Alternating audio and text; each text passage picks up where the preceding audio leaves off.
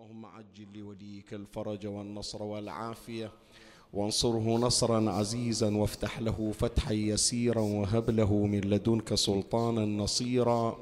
رب اشرح لي صدري ويسر لي أمري واحلل عقدة من لساني يفقه قولي. يا كاشف الكرب عن وجه أخيه الحسين اكشف كربي بجاه أخيك الحسين نادي عليا مظهر العجائب تجده عونا لك في النوائب. كل هم وغم سينجلي بولايتك يا علي يا علي يا علي يا أبا الغوث أغثني.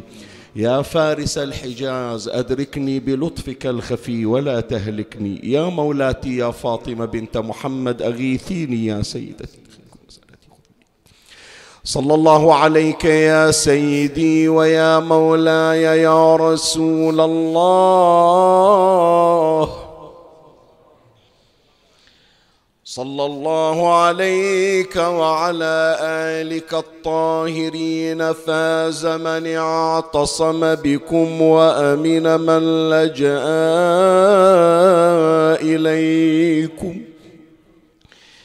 يا ليتنا يا ليتنا كنا معكم سعادتي فنفوز فوزا عظيما.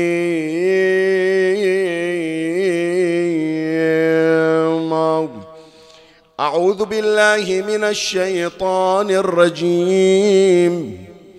بسم الله الرحمن الرحيم. حتى إذا جاء أحدهم الموت قال رب ارجعون. لعلي أعمل صالحا فيما تركت. كلا إنها كلمة هو قائلها ومن ورائهم برزخ إلى يوم يبعثون. آمنا بالله. صدق الله مولانا العلي العظيم. الآيتان الكريمتان. تستعرض نوعا من أنواع البشر يأتي يوم القيامة وهو قليل البضاعة قليل الرصيد. لا يمتلك شيئا من أعماله يجعله يجتاز عقبات وأهوال يوم القيامة. واضح من النصوص إلى أن هذا الشخص الذي يأتي ما يجي يوم القيامة؟ لا. وإنما هذا الحوار يبتدئ بمجرد أن يرى معالم الآخرة يعني قبل نزول ملك الموت لقبض روحه. اللهم أجرنا في تلك الساعة. إيه ليش استدلوا قال ومن ورائهم برزخ؟ المفروض بأن البرزخ سابق على القيامة. فهو يقول لا البرزخ جاينك. فهذا دليل على أن المحاورة هذه تبتدئ بمجرد أن يحجب بين الإنسان وبين الحاضرين في الدنيا. لأنه أكو شيء يسمونه معاينة. معاينة شنو؟ معاينة الآن أنا وياك في دار الدنيا تسولف وياي يسولف وياك. حتى هذا المريض اللي يودونه أجرنا الله وإياكم ومن الله على المرضى بالشفاء والعافية. الطبيب يجي سائله إيش تشكي؟ شنو من ألم عندك؟ إذا جاء وقت الموت خلاص. حيل بينه وبين أهل الدنيا. فيرى ما لا يراه أهل الدنيا. ولا يستطيع أن يوصل كلامه إلى أهل الدنيا. يعني حتى لو واحد يريد يسولف يقول لهم ترى أنا هالشكل ملك أشوف هل قد عدد ملائكة؟ أشوف أنا في النعيم. لا لا لا خلاص. هذا محجوب عن أهل الدنيا. فبمجرد أن يعاين ينقطع عن الدنيا ويبتدئ بالانتقال إلى العالم الأخروي. اللهم إلا أشخاص معينين. هذول الله تبارك وتعالى جعلهم متصرفين في العوالم. يعني بمقدوره وهو منتقل إلى عالم الآخرة أن يعود إلى عالم الدنيا فيخبر عما شاهد وهو ليس من أهل الدنيا. مثل منو؟ إيه مثل شبيه النبي. هذا جدي رسول الله. قد سقاني بكفه الأوفى.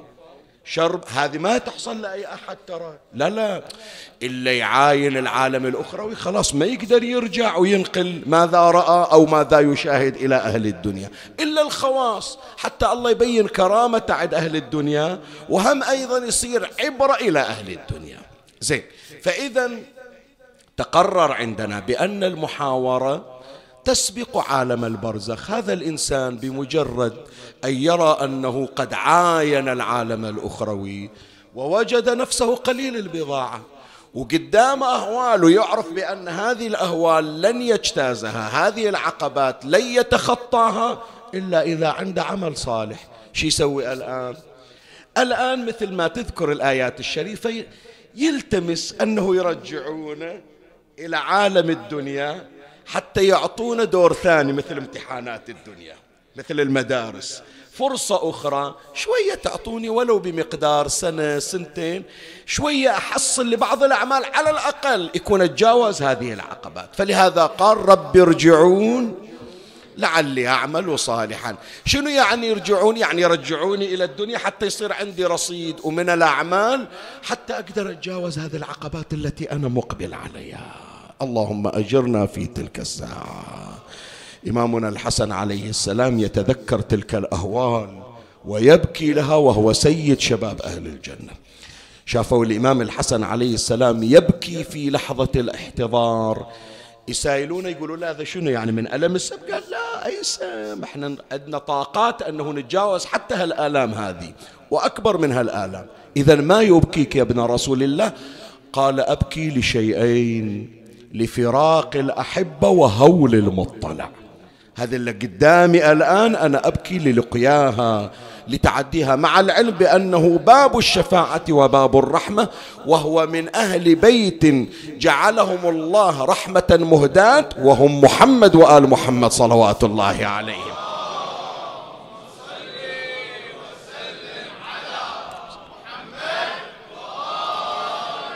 من بعد هذا التمهيد من بعد هذه المقدمة هذه الليلة وليلة باكر سلسلة التحضير لمرحلة عالم البرزخ. إحنا ما نريد يا إخواني نكون من ذول اللي حكى عنهم القرآن. إذا شفنا علامات الموت نقول رب ارجعون لا. إحنا نريد نروح إلى الله وإلى ساداتنا أهل البيت ونحن مزودون. يصير عندنا شوق للقياهم. يصير هذه العقبات كلها أبواب مفتحة. لا نرى أهوال يوم القيامة ولا عقبات يوم القيامة. فهذه الليلة وليلة غد إن شاء الله في المجلس القادم راح نتحدث عن بعض الأمور التي هي من شأنها أن تعطينا تهيئة واستعداد وتحضير إلى عالم البرزاخ ليكون علينا روضة من رياض الجنة. فأتحدث إن شاء الله مشيرا إلى أمور ثلاثة ينبغي علينا من الآن. قبل الله يطول بعمر الجميع قبل أن تختم حياتنا يكون حضرناها وبالتالي تعيننا على ذلك العالم. فإذا حديثنا عن التحضير لمرحلة عالم البرزخ وأذكر ثلاثة من الأمور. ومن الله أستمد العون والتوفيق. ومن مولاي أبي الفضل العباس المدد. وألتمس منكم الدعاء. وثلاثا بأعلى الأصوات. صلوا على محمد وآل محمد.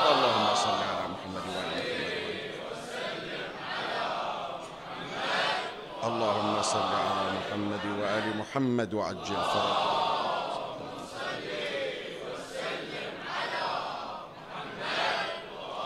اللهم صل على محمد وآل محمد. اللهم صل على محمد وآل محمد. مولاي الكريم حيثما كنت اسمعني وفرغ لي قلبك وأعرني سمعك وأقبل علي بكلك. فيما عندي من دقائق يسيرة أشير إلى بعض الأمور إذا جهزناها وإحنا الآن موجودين في الدنيا تعيننا في عالم البرزخ. ثلاثة أمور أعمال وأذكار وسلوكيات. أما الأعمال كثيرة طبعا ورد عن أهل البيت عليهم السلام كثير من الأعمال إذا واظبت عليها في حياتك تعينك على عالم البرزخ. إحنا نختار من عندها عينة. في طليعتها شنو؟ صلاة الليل. أي نعم صلاة الليل هذه من أسرارها أنها تيسر علينا ساعة الخروج من الدنيا وتوسع علينا في قبرنا. خلي أذكر لك الرواية الواردة عن ضامن الجنة الامام الرؤوف علي بن موسى الرضا عليه السلام. يقول الإمام صلوات الله عليه عليكم بصلاة الليل فما من عبد يقوم آخر الليل فيصلي ثمان ركعات وركعتي الشفع وركعة الوتر واستغفر الله في قنوته سبعين مرة شي يحصل هذا اللي يصلي صلاة الليل بهالشروط هذه؟ قال إلا أجير من عذاب القبر ومن عذاب النار ومد له في عمره ووسع عليه في معيشته. هي هذه صلاة الليل ما كلفته ثلث ساعة ثلث ساعة وخلصها.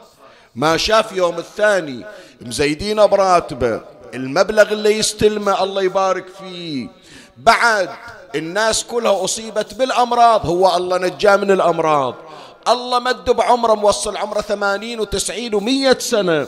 يقول أنا ما أدري. لا أروح أنا كل يوم إلى مستشفى ولا من النوع اللي كل مرة يسافر يسوي تشيك اب زين هي من وين هذه حصلتها؟ قال بركات صلاة الليل عليه. هذا في الدنيا يشوف أما في الآخرة بمجرد أن يخرج من الدنيا. القبر أصلا خلي أحط أخليك في الصورة. تعرف بعض الروايات تشير مو كثير من عندنا شنو الكثير؟ الغالبية خايفين من لحظة الموت. ما نعرف يا إخواني أنها الأعمال اللي هي ببركات سادتنا الأطهار وببركات آبائنا وأمهاتنا؟ جزاهم الله خير الجزاء. شوية ما يخالف ما عليه. عطني الليلة من وقتك ومن, ومن صدرك الساعة شوية. شوفوا عمي إحنا الحمد لله في نعمة نعمة الولاية. إي والله. يعني أنا لا أخفيكم يا إخواني وهذا لابد في البداية لأنه بالشكر تدوم النعم. أنا من إجيت الساعة ثمان فتحت باب الحسينية وإذا ما شاء الله الناس متكدسة كانها ليالي عاشوراء ليالي محرم.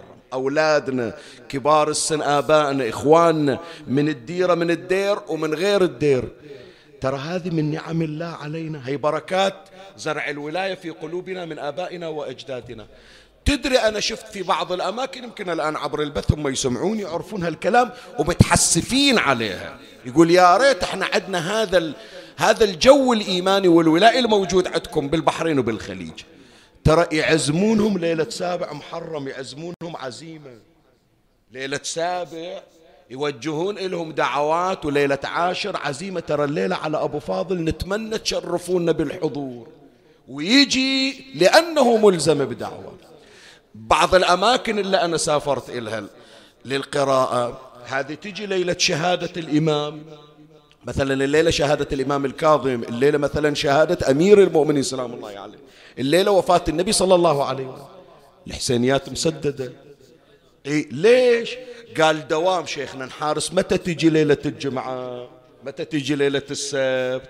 إيه شوية إجازة بدل ما نطلع نروح متنزهة ونروح نتسوق نجي نتسمع. وليلة شهادة المعصوم مسكر المكان. تدري لو ما تدري. إحنا ولله الحمد. شايف واحد بالدير بسماهيج بالبحرين برا البحرين يحتاج في محر قبل محرم يدزون له مسج يقولون له حياك تسمع عندنا لو لا هتاف الحسين في قلبه يدعوه للحضور هي من النعم. أسأل الله أن لا يغيرها علينا وأن يزيدنا. ولو تلاحظ بعد أنا أقول لك كأنما هناك سر ولائي. سر ولائي موجود. شنو هذا السر؟ أكو بعض يعني إحنا عشنا في زمان الآب الأم الجد الجدة حتى الجيران يشوفونا بالشارع إحنا أطفال صغار. شو موقفنك بالشارع؟ تقدم الحسينية يلا. حتى لو ما يعرفه الآن ترى يمكن البعض ما ملتفت إلى أنه يقول لابن الليلة وفاء أو الليلة أكو قراية بالحسينية روح السماع. يعتمد على مجهوده الشخصي.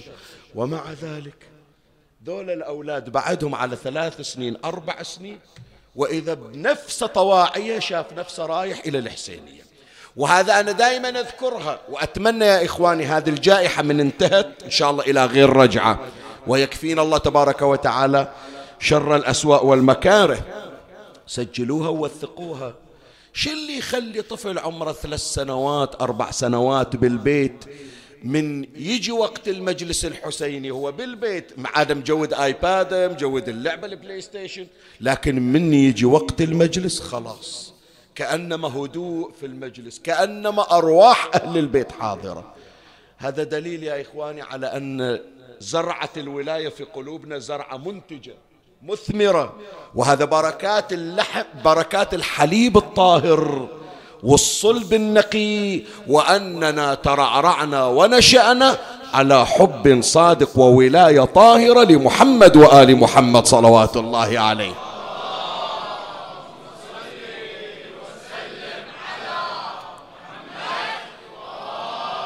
هذه الكلمة اللي إن شاء الله إذا رحت المدينة المنورة رزقنا الله وإياك الوصول. وقعدت بالحضرة بالروضة وتزور مولاتي الزهراء عليها السلام. وتقرأ هي العبارة لنبشر أنفسنا أنا قد طهرنا بولايتكم. يعني أثر طهارة أهل البيت طلعت علينا هي علاماتها هذه أولادنا وهذا إحنا طواعية حتى لو شغلتنا الدنيا. نرجع مردنا إلى أهل البيت سلام الله عليهم أجمعين. فعودا على بدء يا إخواني أقول صلاة الليل من آثارها.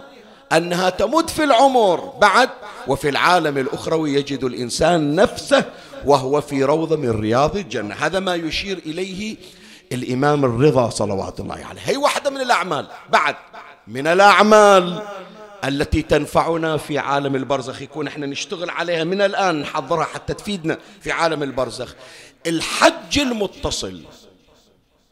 شيخنا شنو يعني حج متصل؟ إحنا نعرف الحج. حج متصل يعني شنو؟ إيه؟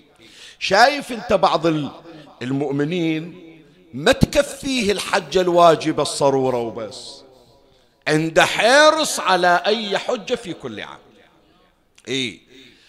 بعض الأشخاص سبحان الله من تشوفون هاي الحالات عندكم احمدوا الله عليها واسألوا الله المزيد. أكو بعضهم يا إخواني أتيحت له فرصة الحاج أعطينا إجازة وما أقول لك نول, نول الحج رخيص ذيك السنة. لا يمكن أكو واحد متطوع له بالحج. يقول له بس تروح يقول لا ما إلي خلق. بعدي أنا صغير على الحج. بعد ود عشرين سنة ثلاثين سنة. خلي لين صار عمري خمسين سنة ذيك الساعة أروح. ها؟ أكو بعض الأشخاص هالشكل. بينما آخرين يا إخواني حج الحجة الواجبة يعني سقط عنا التكليف بالحاج بوجوب الحاج. وبعد عنده شوق وبعد عنده اشتياق وبعد عنده وله يروح ياخذ مثلا كذا أجرة الحاج. قالوا له السنة مرتفعة. قال أروح ملتحق. قالوا له خلاص ما تقدر تروح. قال أطلع. يقولون له لا أكو حواجز. خلاص سدوا طريق الحج قال أحاول الوصول إلى الرمق الأخير. تعرف أثرها هذا شنو اللي يواصل على الحج يسميه الإمام الحج المتصل. خلي أقرأ لك الرواية تتعجب شي يحصل من وراء مواصلة الحج عن منصور بن حازم قال سألت أبا عبد الله الإمام الصادق عليه السلام عمن حج أربع حجج. هذا سقط عنا الحج من يوم حج الحج الواجبة. الآن ما مطالب بحج واجب أدل عليه. لكن مع ذلك يروح غير مرة. فحج أربع مرات شي يحصل سألت أبا عبد الله عمن حج أربع حجج ما له من الثواب؟ قال الإمام الصادق يا منصور من حج أربع حجج لم تصبه ضغطة القبر أبدا. إيه هذا نزلوه بقبره خايفين عليه. قال عمي الملائكة تقول له شنو تخافون عليه؟ هذا خلاص ضيف الله وحقيق على الله أن يكرم وفده. قصد الله قصد بيت الله. أربع مرات أربع سنوات الله كافأ قال له بعد خلاص. عذاب البرزخ ما تشوفه ضغطة القبر ما تشوفه.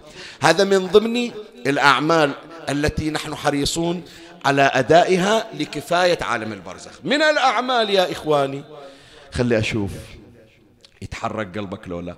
الاشتياق لزيارة الحسين. اي أيوة والله اي أيوة والله. شوي يا عمي حط بالك إيش أقول لك. شوف عندي حكاية خاصة هي يفهمونها الخواص مرة واحد يقول أنا أريد أزور. ومرة واحد ثاني يقول أنا أروح متفرج أريد أشوف دول ربعي كلهم راحوا إيش عندهم هناك في العراق؟ وأكو واحد لا والله قلبه ذاب من أجل الوصول لتلك البقاع. إي والله. أحكي لكم أنا مشاهداتي الشخصية وغيري هم شاهد. من تقرب أيام الأربعينية. شي يصير بقلبه عمي هذا؟ شي يصير بقلبه خصوصا إذا عنده عارض افرض جواز ما عنده افرض إجازة ما عنده.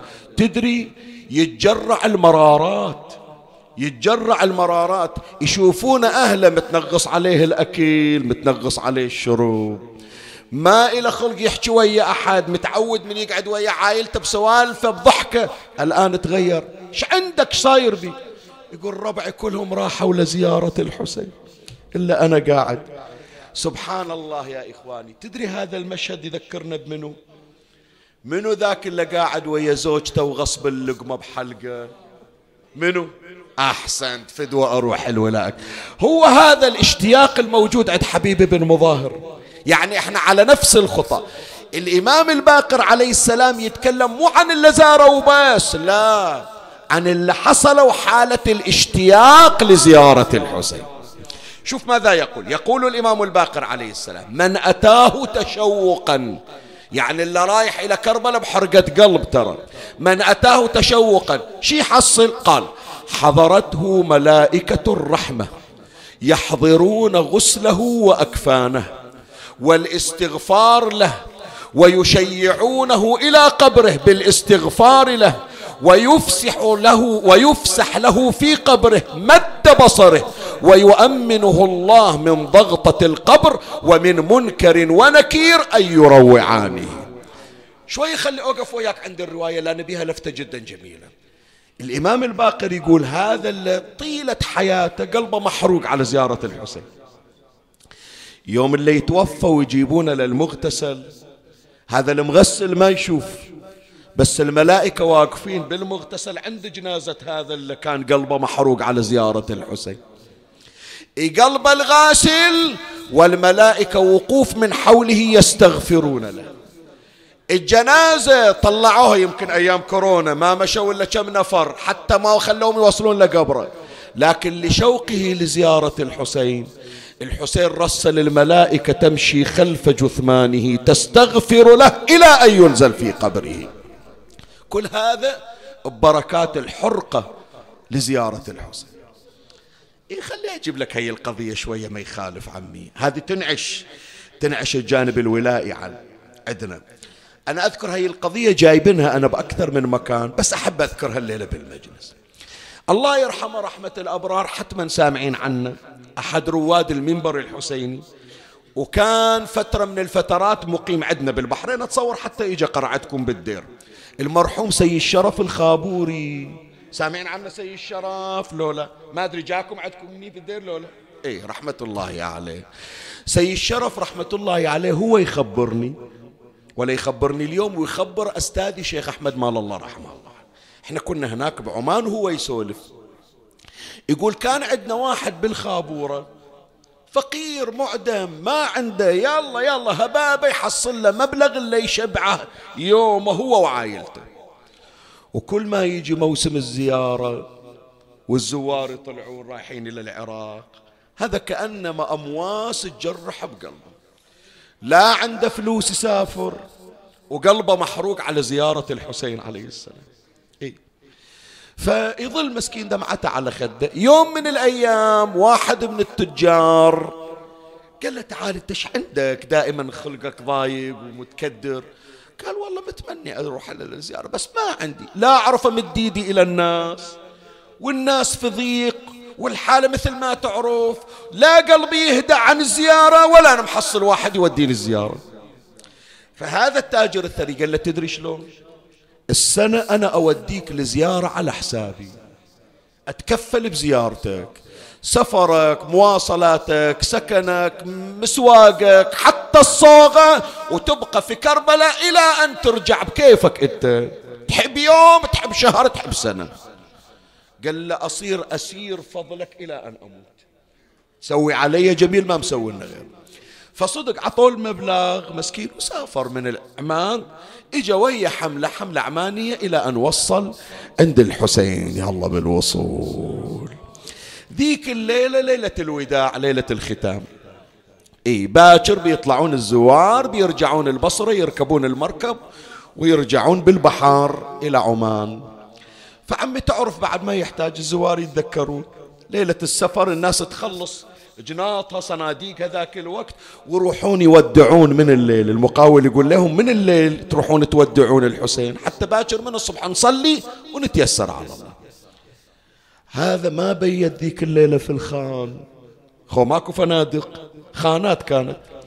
ذيك الليلة مبيت في الحرام مجود الشباك وحاط خده على الضريح وون يقول له أبو علي يوم جيتك إلى كربلاء كل واحد عنده مراد هذا اللي يريد ذرية وذاك اللي يريد بيت وذاك اللي أنا ما إلي حاجة أنا مرادي أجيك ووصلتك يا حسين. بس الليلة قبل لا أطلع من كربلاء عندي مراد لا تخيبني. أنا ما أريد من عندك يا حسين لا فلوس لا دنيا أبد. أريد بس تطلب من الله ينزل ملك الموت ويقبض روحي. ويدفنوني في كربلاء ويسموني جار الحسين. مثل ما سموني زاير الحسين يسموني جار الحسين. أبو علي عمان ما أريدها هالشكل يقول. عمان ما أريد أرجع لها يقول. أريد هذا مكاني. وأنا أعرف بعد ما إلي جاي غير هالجي أنا من وين إلي؟ لو ما أعطوني كم ما أجي فأنا ما أريد أطلع من العراق. وظل من الليل إلى الصبح. لازم الشباك ويون عند الضريح. الزوار تأذوا من عنده. يوم الثاني من الصبح هذا الحملة دار المقاول يدور يا جماعة ما شفتون فلان؟ قالوا ما شفنا من البارحة في الحرم. راحوا يدورونه وإذا مشلب بالشباك. جروه قوة. طلعوه من الحرم قوة. الله عطلتنا ما نقدر نمشي بلياك تأذينا. وطلع من الحرم ودمعته على خده. أبو علي ما كان هذا الأمل ما كان هذا الرجاء. أنا ما طلبت شيء طلبت إلا موتة ما تكلف شيء. ما تريدني حتى أندفن وياك. شو مسوي حتى ما تريدني أندفن وياك؟ صعدوه بالسيارة بالباص بسرعة وهو عينه على القبة. كأنما روحه راح تطلع. وصلوا عند البصرة ميناء قصر فتتذكرون يا إخواني أولادنا ما يتذكرون يعني. هذا المركب المحمل يطابق بالفرضة. ويحطون لوح ويخلونه على على شنو؟ على الصدر مو الشكل على التريشة يسمونه. فيجون ذولا الزوار أو العبرية يعبرون على هذا اللوح. زين واقفين سرى صف ويمشون ينادون بالاسم ويعبرون يصعدون على لوح الخشب ويصعدون على السفينة. هو كل ما شاف السفينة قربت يقول له لو تقدم يمكن يحصل حظ ويرجعوني إلى الحسين. إلى أن صار هو آخر واحد. والنوخذة والمقاول يصيحون. يلا اصعد عطلتنا أخرتنا يلا. وهو بعد عنده رجاء. يوم حط رجله على اللوح لوح الخشب توجه إلى جهة كربلاء. قال أبو علي والله أسف حسافة عرفت زيارتي ما مقبولة. لو مقبولة زيارتي يا حسين كان وجبتني. كان يوم طلبت من عندك الموت البارحة ما طلعتني من كربلاء. بس هذا انت اللي يقولون عنك ما حد يطلبك بحاجة وترجع خايب. ترجعني خايب الأعمان شو أقول لهم إذا سايلوني عطاك مرادك الحسين لولا. فيا أبا عبد الله إذا زيارتي مقبولة لا تطلعني من العراق. قبل لا أمد خطوة.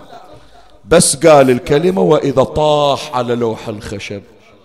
إجوا إلى حركوه وإذا ميت وشالوه عمي دفعوا فلوس إلى أهل البصرة قالوا هذا زاير إحنا ما نقدر نرجع تكفلوا بي ترى يريد يندفن ويا الحسين. وجابوه إلى كربلاء وغسلوه ودفن إلى جنب أبي عبد الله. يا عمي هذه قلوب ذابت شوقا في حب الحسين. هذا الإمام الباقر سلام الله عليه يقول اللي يمتلك هذه الحالة حالة الاشتياق لزيارة الحسين ينجو في عالم البرزخ ويكفيه الله أهوال البرزخ وأهوال يوم القيامة. اللهم اجمعنا عند حضرة أبي عبد الله. ومن الأعمال أيضا التي تنفع في عالم البرزخ والعالم الأخروي بر الوالدين وصلة الأرحام. شايف هذا الولد من يصبح الصبح يمر على أمه وعلى أبوه. شايف هذا لو حتى لو بالجروب يطرش إلى أولاد عمه. صباح الخير أهلي شلونكم؟ صحتكم؟ يعد يعظم لهم أجر في مناسبة يبارك لهم في أعياد. هذا التواصل بين الأرحام وهذا البر بالوالدين هذا ينجي من أهوال البرزخ. الحديث عن الإمام الصادق عليه السلام. قال من أحب أن يخفف الله عز وجل عنه سكرات الموت فليكن لقرابته وصولا وبوالديه بارا فإذا كان كذلك هون الله عليه سكرات الموت ولم يصبه في حياته فقر أبدا. بركة بر الوالدين وصلت القرابة. فإذا واحد من الأمور حتى نحضر لعالم البرزخ أعمال يكون هذه على الأقل نلتفت إلها ندير بالنا عليها. بعد غير الأعمال عندنا أوراد ينبغي أن نحافظ عليها. من الأوراد التي تنفعنا في عالم البرزخ شوف عندنا كثير من الأحاديث أكو آيات أكو سور تنفع لعالم البرزخ. ومما ورد عن الإمام الباقر عليه السلام أن سورة الزخرف تنفع خصوصا المدمن والمواظب عليها في عالم البرزخ. أقرأ لك الرواية. من أدمن قراءة حاميم الزخرف آمنه الله في قبره من هوام الأرض. ترى صدق يا جماعة أحكي لك أنا يعني. كم مرت علينا يجون يحفرون قبر وينفتح القبر المجاور ويطلع لك الجسد. ما أقول لك الجسد اسمع إيش أقول لك. ما أقول لك الجسد ما تغير هو دافنينه من كم سنة. الكفن تو بعد بعد جديد ما تغير. يعني حشرات الأرض ما وصلت هوام الأرض ما وصلت. ومرت أشخاص كثيرون مروا أشخاص. يقولون هذول زي نحن نعرفهم ناس عاديين في البيت. يعني ما تسمع أنه لا هو مرجع ديني لا هو مثلا كذا شخص مقدس واحد عادي. إيش عنده حتى بعد الموت ما تغير جسده؟ الإمام يبين أنه يمكن عنده مواظبة على بعض السور فالله أبعد عنه هوام الأرض لما دفن. أعيد الرواية. من أدمن قراءة حاميم الزخرف آمنه الله في قبره من هوام الأرض ومن ضمة القبر حتى يقف بين يدي الله عز وجل ثم جاءت يعني السورة ثم جاءت حتى تدخله الجنة بأمر الله تبارك وتعالى. هذه الليلة نعلم أنفسنا ونعلم أولادنا. سورة الزخرف يكون نقراها. أثرها ترى تشوف هاي السورة الله يمثلها إلك. وقت الموت عند القبر حتى لو تجي حياة عقارب الأرض حشرات الأرض هي تطردهم. وتاخذك من إيدك وتدخلك إلى الجنة. هذه سورة الزخرف كما يشير الإمام سلام الله عليه. بعد من الأذكار إلا إذا واظبنا عليها نفعتنا في عالم البرزخ. أقرأ لك الحديث عن نبينا محمد صلى الله عليه وسلم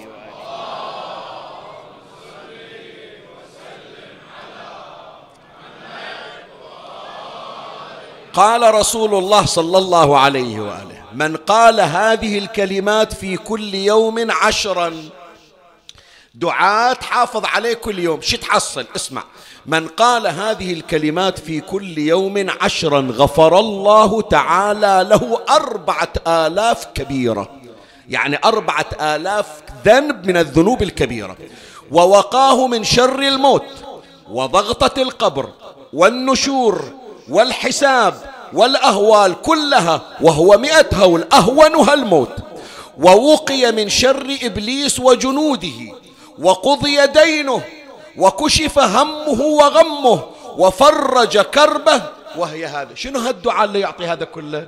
الدعاء علمنا إياه النبي. حاول تتابع وياي راح أقرأ على راحة اتابع وياي. أعددت لكل هول لا إله إلا الله ولكل هم وغم ما شاء الله ولكل نعمة الحمد لله ولكل رخاء الشكر لله ولكل أعجوبة سبحان الله ولكل ذنب أستغفر الله ولكل مصيبة إنا لله وإنا إليه راجعون ولكل ضيق حسبي الله ولكل قضاء وقدر توكلت على الله ولكل عدو اعتصمت بالله ولكل طاعة ومعصية لا حول ولا قوة إلا بالله العلي العظيم وصلى الله على محمد وآله الطاهرين.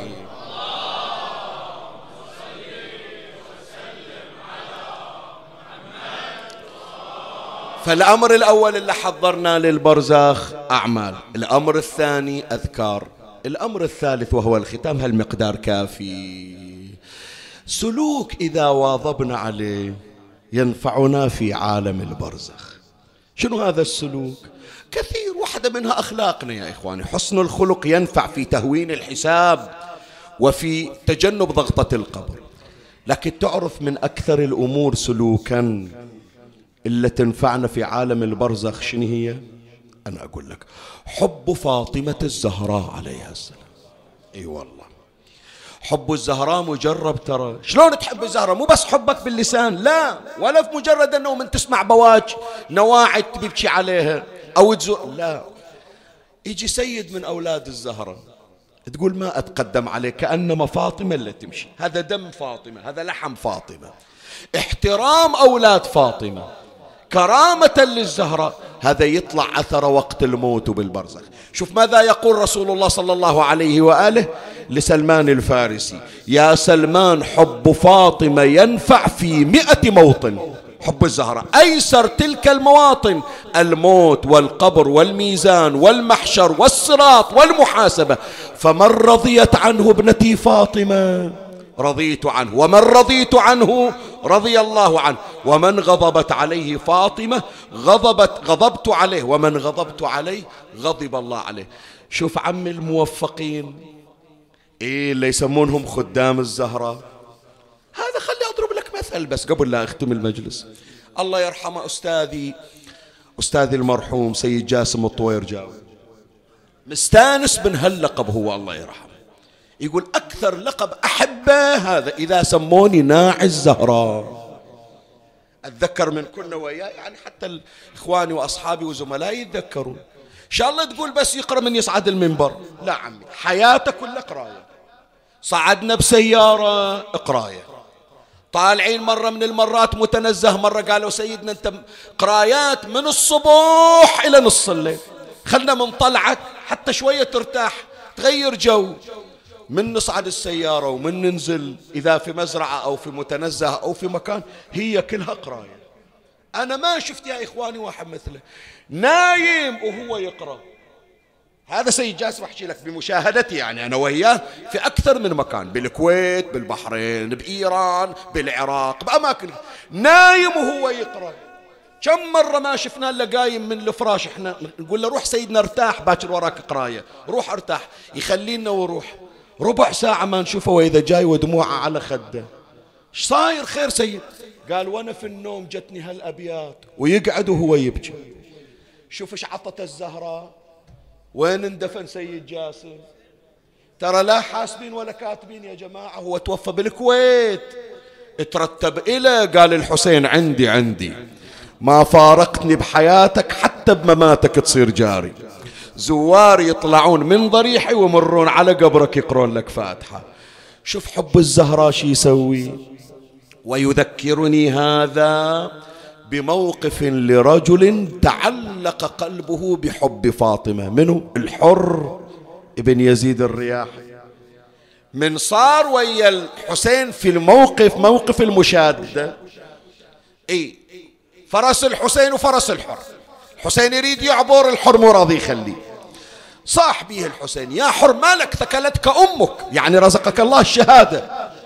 هو شار راسه للحسين. أبو علي لو كان غيرك وقال هذه المقالة لما عدوت أمه من الثكل. لكن ما عساني أقول وأمك فاطمة. أخاف أرفع صوتي عليك يا أبو علي وتتكدر أم حسين. لا والله على حساب الزهرة. شوف إيش الله جازاه الحر عمي من تقديره لفاطمة. طاح الحر على التراب. انضرب راسه وطاح على التراب. وهو في عالم البرزخ. تو الآن جاي روحه تطلع. يقول ما أدري سامحتني أم حسين لو ما سامحتني. خاف زعلانة يوم روعت بتها زينب جعجعت بنساء الحسين وأطفال الحسين. بأي وجه ألقى فاطمة. لكن خلي أروح هناك وأشوف. إن شاء الله أم حسين ما تخليني. قالت والزهر أراويك. من الدنيا راح تشوف الكرامة. غمض عيونه وإذا يشوف واحد شايل راسه. هذا منو اللي جاي شايل راسي؟ وإذا صوت صدقت أمك يا حر. حين سمتك حرا أنت حر في الدنيا؟ إيه شوف شوف عمي السعادة شلون؟ شوف احترام الزهرة شلون؟ وبعد إن شاء الله عمي بركات هالدمعة وهالونة. نشوف الحسين حاضر لنا ساعة الممات يا إخوان. نقول هذا اللي بكينا عليه من يوم إحنا صغار شايلة لنا أمنا على ذراعها. وإحنا بإيد صغيرة على الصدر. حسين حسين. نشوفه إن شاء الله وقت الموت. إي والله. شوف الحنون أبو علي. من وصل للحر؟ راسه مفتوح. قال ما أخلي راسه مفتوح. هالراس انضرب لأنه يحبنا. مد الحسين يده في جيبه. واستخرج منديلا ولف رأس حر بمنديله الشريف. الحر شال راسه أبو علي إيش قاعد تسوي؟ قال له يا حر خدمتنا. وحنون علينا شلون أخلي رأسك بجرح أداويك بإيدي. الله يا بعد. ليش تبكي عمي؟ وين راح قلبك؟ صدقني أنا أدري بقد ما الحر عزيز عليك أعرف هالدمعة مو على الحر. انت كان عندك حكاية ويا الحسين. تقول له أبا عبد الله يا أبا الحنان يا ابن رسول الله الحر ضربة واحدة على رأسه وما خليته ينزف طلعت منديلك ولفيت رأسه يا حسين. أبا عبد الله ألف وتسعمية جراحة بجسمك الشريف. منو يجي طلع منديله ومسح دمومك يا حسين؟ بعد بعد. بعد. سامحني شوية إذا الكلمة قاسية سامحني. الحسين يوم اجى إلى الحر يا جماعة رد علي أهل الدير أنتظر من عندك جواب. الحسين من اجى إلى الحر الحر هدومه عليه. لو عاري. سؤال أسأل. أحد اجى نزع الحر هدومه؟ زين. زين العابدين يوم اجى إلى الحسين الحسين شلون على التراب عار اللباس. الراس منخمد الأنفاس في جندل كالجمر مضطرب التفت إلى بني أسد قال يا بني أسد علي ببارية شو أسوي بالبارية قول أريد هدوم أغطي ابويا قال لا أريد بارية أشيل الجسد الجسد ما ينشال نادى وسدره وسدره ما ينشال اشيلن ما ينشال اشيلن وسدره ابويا مكسر ضلوع أوين. وسدره يا يا يا منه الجاب كافورة. وصدره ومن كفن غريب الغاضري سمعني صوتك. أي من كفن غريب الغاية؟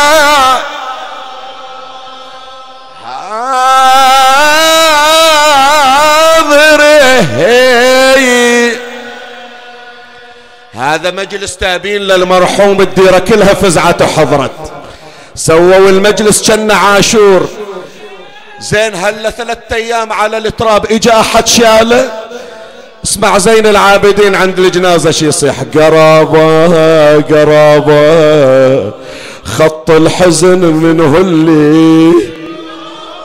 قرابة قرابة وسعيد اللي يحضرونه. قرابات ترى بس حسين ما حصل. أريد قرابة أنت تقرأها. بس حسين ما حصل. قرابة قرابة داست فوق صدر العوج. اي داست فوق صدر الهيا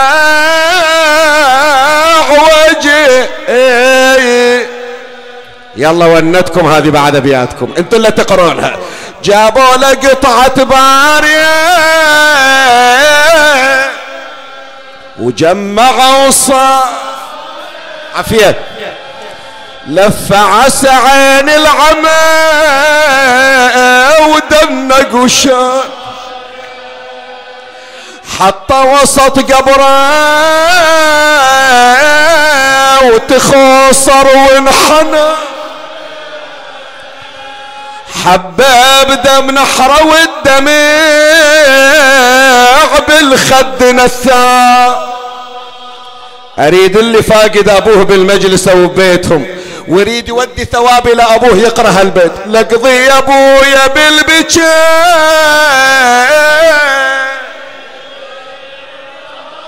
فدوى أروح لك اي مثلك ما شفنا مكفنين في بوار. من عقب ما يبقى ثلاثة أيام. مرمي ولا لك غير وحش البر زوار. شنو من مجلس هالليلة هذه؟ شنو من ضجيج وعويل؟ عندك شك الزهرة مو قاعدة ويانا؟ ما عندك يقين بأن هالحنة اللي صارت روح فاطمة قاعدة تنعي على ولدها؟ كان واحد من بني أسد يقول لزين العابدين أبو محمد أبوك ثلاثة أيام مرمي على التراب فاتحة ما حطوا عليه. انت دفنت اليوم خلنا نسوي مجلس على الحسين سبعة أيام. تحط فاتحة على أبوك في كربلاء. قال سامحوني ماشي عنكم. وين بتروح؟ قال أروح إلى ذيك الغريبة المحبوسة. أخاف روحها تطلع من جسدها خلتني على الباب ومشتها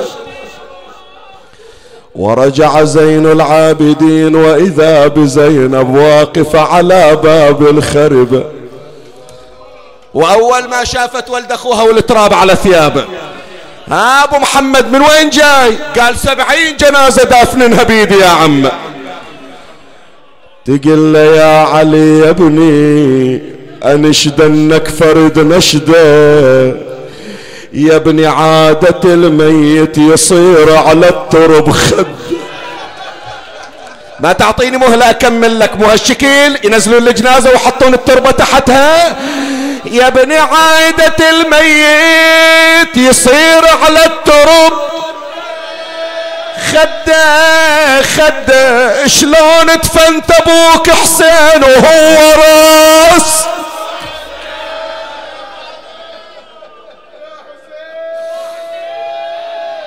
لا يذبح الكبش حتى يروى من ظمئين ويذبح ابن رسول الله.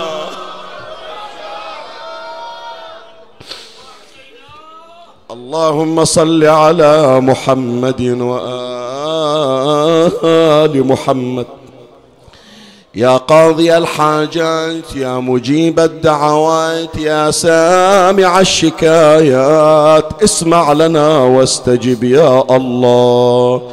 الأسماء الشريفة يا إخواني بنية الحوائج المتعسرة وقضائها بك يا الله بمحمد بعلي بفاطمة بالحسن بالحسين. بعلي بمحمد بجعفر بموسى بعلي بمحمد بعلي بالحسن بالحجة ابن الحسن. بجاه مولاتنا أم البنين بجاه أبي الفضل العباس كاشف الكرب عن وجه أخيه الحسين. اقض حوائجنا وحوائج المحتاجين يا الله. عجل فرج إمامنا صاحب العصر والزمان. شرفنا برؤيته وارزقنا شرف خدمته. ترحم على أمواتي وأموات الباذلين والسامعين. سيما من سألونا لأجلهم الدعاء من اجتمعنا بسببه من لا يذكره ذاكر ولا يترحم عليه مترحم. نهدي لهم جميعا ثواب هذا المجلس الشريف. وبلغهم يا ربي ثواب الفاتحة مع الصلوات.